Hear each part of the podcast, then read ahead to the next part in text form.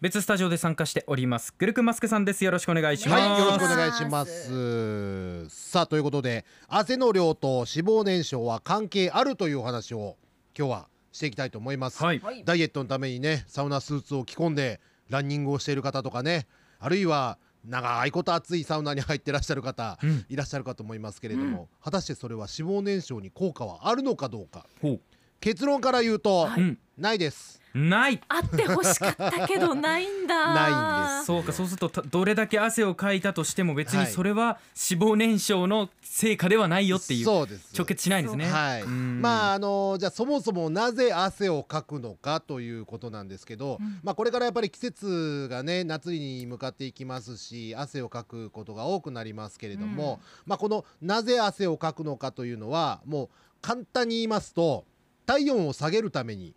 かきます。ううんんはい要はその体の中というのはですねあの大体37度程度に保たれてるんですけれどもはい体にの熱がこもりすぎた場合ですねやっぱりあのー体から熱を放出しないといけないうんやっぱりな熱が溜まりすぎるとねあまりやっぱり体には良くないわけですから人間の体というのはその、えー汗をかくようにできてるんですね。はいこれあの動物の中で人間だけなんですよ汗かくのははうんはい、で、あのーまあ、2つその熱の放出の仕方っていうのがあるんですけれどもこれ1つが、まあ、汗をかくことですね、あはいえー、と出てきた汗が、まあ、蒸発するときにこうわっと熱が奪われる、まあ、これによって体温が下がる、うんでもう1つは血管を拡張して血流量を増やしていくということなんですけれども、はいまあ、要はその、えー体の中の深いところの熱が血液を介して皮膚まで届いて皮膚から外に出ていくうとんいうので、まあ、熱を下げるわけです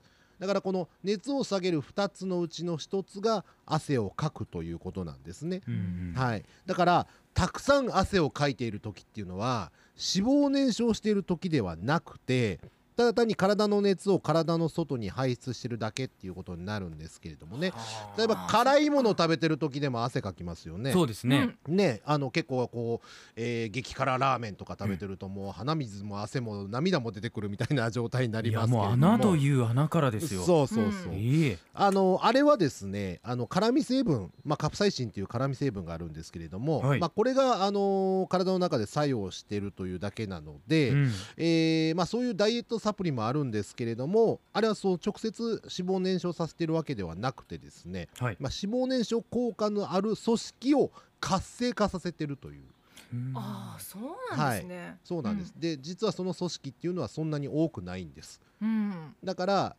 じっとしててカプサイシン取って脂肪が燃えるということもほぼないですやっぱじゃあ動かないといけないわけですそうねなんですよ、うん そうですねはいであのーちなみにですね男性の方が汗かきの方って結構多いですよね、うんあのひまあまあ比較的ですよね。はいあのこれはですねあの女性はまあ血管拡張を利用して体温を下げる傾向、まあ、先ほど言いました2つ目のその血管を広げて血流を促進して熱を放出するという風なのがまあ多いと、うんうでん男性の方が汗かきっていうのはその男性は汗によって体温調節をするという方が多いからということになります。そういうことかはい、はいでまあ体の中でその熱を生み出す場所っていうのはほぼ筋肉なんですよううんんだから筋肉が多い方ほど体の熱を蓄えやすいんですけれどもね、うはいだからその筋肉が伸びたり縮んだりするときに熱が生み出されるということなんでうん脂肪がまあ燃焼するというのは結局まあ脂肪がまあ使われることで生み出される熱が体温に貢献する割合というのは本当に微妙なんですようーんわずかなんですうんうんだから筋肉を基本的に動かさないと、まあ、脂肪も燃焼しないということになるわけですね。うんはい、で筋肉っていうのはまあご飯とかパンとか、まあ、そういった糖分をエネルギーにして動くんですけれども運動によってはたくさん汗をかく、まあ、走ったりね、えーいろいろやったりして汗をかくというのはこの筋肉の動きが増えていつもよりたくさん発熱するのでそれを放熱するためうんうんだから運動して汗をかくというのはこういう原理なんです。うんうんだから先ほど言いましたサウナスーツを着たりとか、はいまあ、サウナルームに入ったりとかで汗をかくでこれで体重減りましたと喜んでいる方、ね、結構いらっしゃいますけれども、うんうんそれは単に体の質量が減ってるだけなんですあ水が出ていった分だけそういうことです減ってるってこと。はい、はあ。だから体のその質量例えばまあ、えー、70キロなら70キロという質量がまあ69.5キロになりましたというだけの話で、うんうん決して脂肪が減ってるわけではないとああ、いうそことでうすなんですね。そうなんです、うんちょっと希。望は持ってましたけど ね。ぱりね だからあのーボクサーの方とかが、うんまあよくサウナ入ったりサウナスーツ着て走ったりとかするのはボクサーというのは要は質量としてのそのキログラムそうですというねの。が計量としてあるのうで、ん、まあ要はだから体重が減れば何でもいいわけですよ。はい。まあ、髪の毛切ってもいいわけですし、うんだからそういう意味で体重を落としてるということになるわけですねだから皆さんあの体重はあんまりとらわれない方がいいですうん。はいなるほど。もそううなんです非常に合理的に説明をいただきました。はいゆるくんさん、はい早速行きましょうか。はいはい準備はできてますか？できてますよじゃあ行きますよ。はいせーの、筋肉クッション。ンおいいですね。来ました。うんもうだいぶ揃ってきましたね、は本当ですねはい、今日は初めましての方も来ております。はいはい初めまして。いちごは別腹と言い ます。まあ別腹かもしれないですね別腹かもしれない。はいはい現在11時腹筋を目指して頑張っていますが、 11時腹筋はい、あの11時付ア近。ラビア数字の11、はい。あれがこう縦線としてお腹に入っている状態ですね。はあはへえ。あれであ11時腹筋というふうに言うんですけれども、はい11時腹筋を目指して頑張っていますが、うん腹筋が好きすぎて有酸素運動をサボってしまいますあは特に腹筋ローラーが大好きであすおおグルクンマスクさんのおすすめの短時間でできる効率がいい有酸素運動ありますか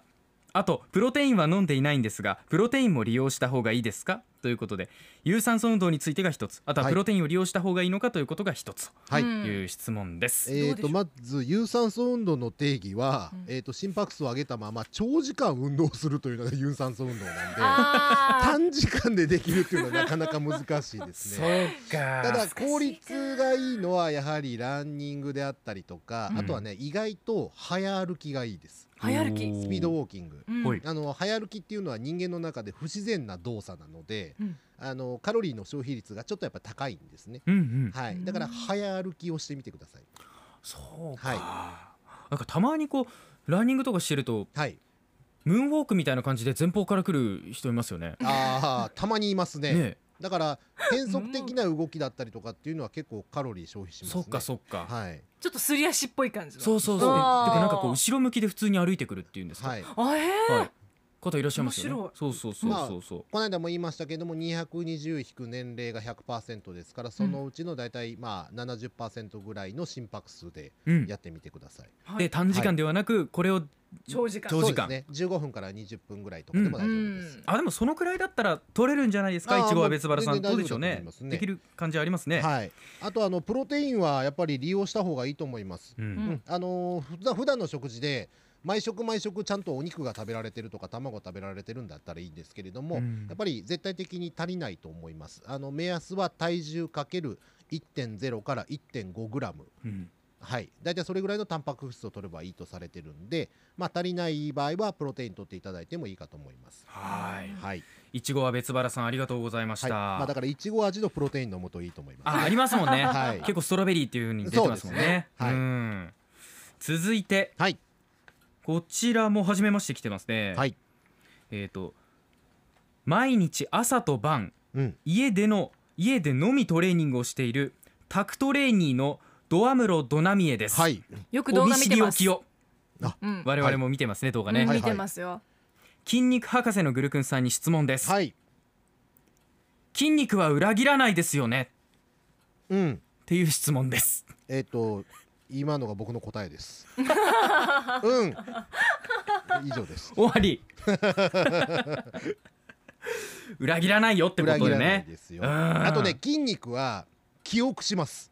記憶そうです。記憶。うんだから一回上げた重量っていうのは筋肉は記憶するんです。ほいだから一番最初にまるっきり一番最初ゼロの状態からトレーニングを始めてめちゃくちゃ筋肉痛になりますよね。うんうんあれっていうのはえっ、とどれだけ期間が空いても同じぐらいの筋肉痛っていうのは来ないです。あへあーそうですか前にやった負荷とかをかんちゃんと覚えてるので筋肉は。なるほどだから回復にはすごくあの短い時間で回復できますね一回やっとくと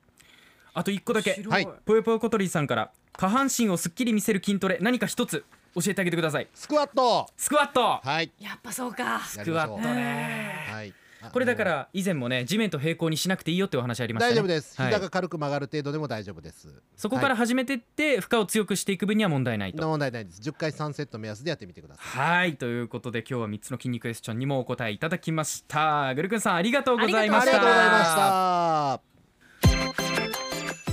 アップのポッドキャストを最後までお聞きいただきありがとうございました生放送は平日朝7時から FM921 AM738 RBC ハイラジオ県外からはラジコですお楽しみくださいい